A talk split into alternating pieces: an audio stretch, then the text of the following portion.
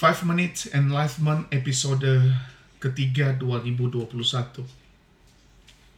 Di dalam hidup ini tentunya kita akan berhadapan dengan keadaan yang membawa suka dan tentunya juga keadaan yang membawa duka. Menghadapi keadaan yang membawa suka seperti kehidupan yang bahagia, usaha yang lancar, keluarga yang baik-baik, atau promosi jabatan yang lebih tinggi, akan lebih gampang kita menerimanya dan kita akan gampang mengatakan bahwa Tuhan itu baik, Tuhan adalah pribadi yang layak dipercaya, Tuhan itu adalah Tuhanku. Tetapi bagaimana dengan keadaan yang mendatangkan duka cita? Bukankah kita begitu susah untuk melihat bahwa Tuhan baik di dalam duka cita yang kita hadapi?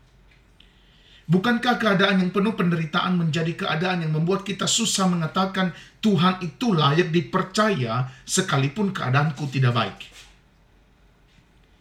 Lalu bagaimana kita bisa mempercayai Tuhan di tengah-tengah keadaan yang penuh dengan ketidakpastian dan penuh dengan ketidaknyamanan? Para tokoh Alkitab memberikan satu contoh latihan rohani bagi kita agar kita tetap mempercayai Allah sekalipun keadaan kita tidak baik bahkan keadaan kita itu semakin memburuk. Latihan rohani tersebut adalah meratap atau lament.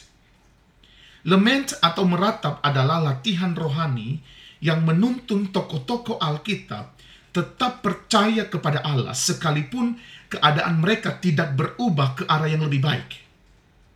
Untuk itu di dalam lament yang mereka lakukan atau ratapan yang mereka lakukan, ada empat langkah yang mereka lakukan atau mereka jalani di dalam ratapan itu.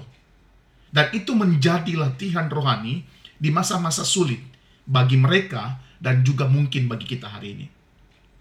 Di dalam meratap itu saudara, kita harus ingat bahwa meratap itu adalah berdoa atau istilah lainnya, meratap adalah menangis sambil berdoa.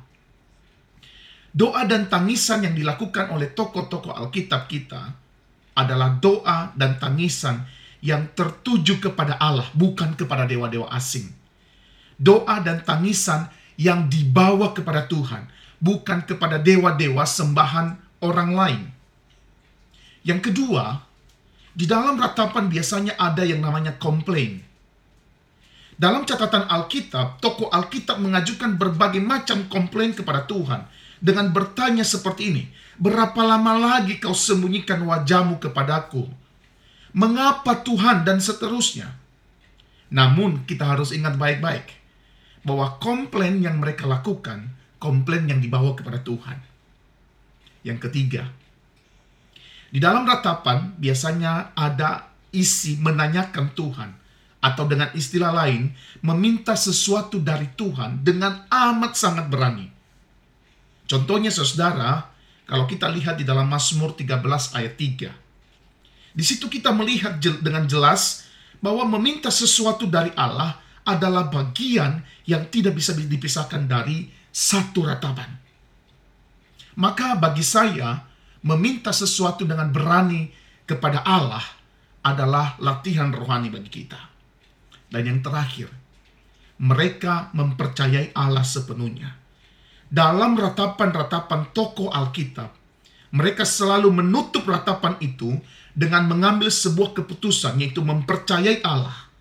Sekalipun keadaan mereka tidak berubah, namun mereka tetap percaya bahwa Allah itu adalah Allah yang perkasa.